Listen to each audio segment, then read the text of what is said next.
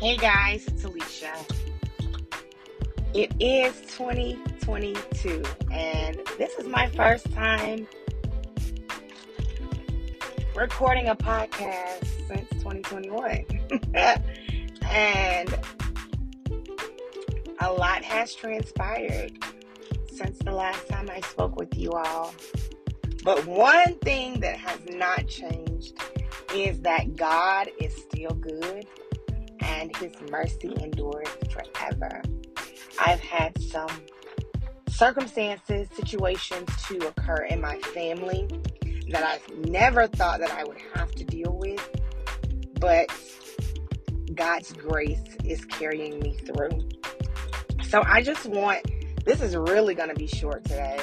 I really want to encourage you to hold fast to what God has said concerning you and your family, even when the enemy throws things at you that would make you feel like what God has said concerning you, concerning your husband, your wife, your children, what have you.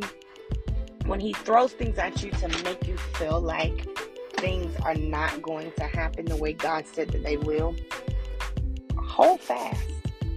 Hold fast in knowing that everything that God has said cannot return unto him void because he's not like man that he should lie. So if God said it, it has to happen.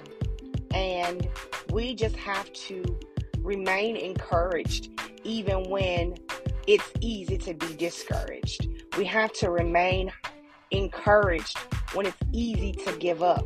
We have to hold fast to what God has said, even when it looks contrary um, when our situations or things that are happening in our lives look contrary to what He's promised us and what He has said concerning us. Hold fast in knowing that God is going to see us through to the end. All right, guys, until next time, you all be blessed.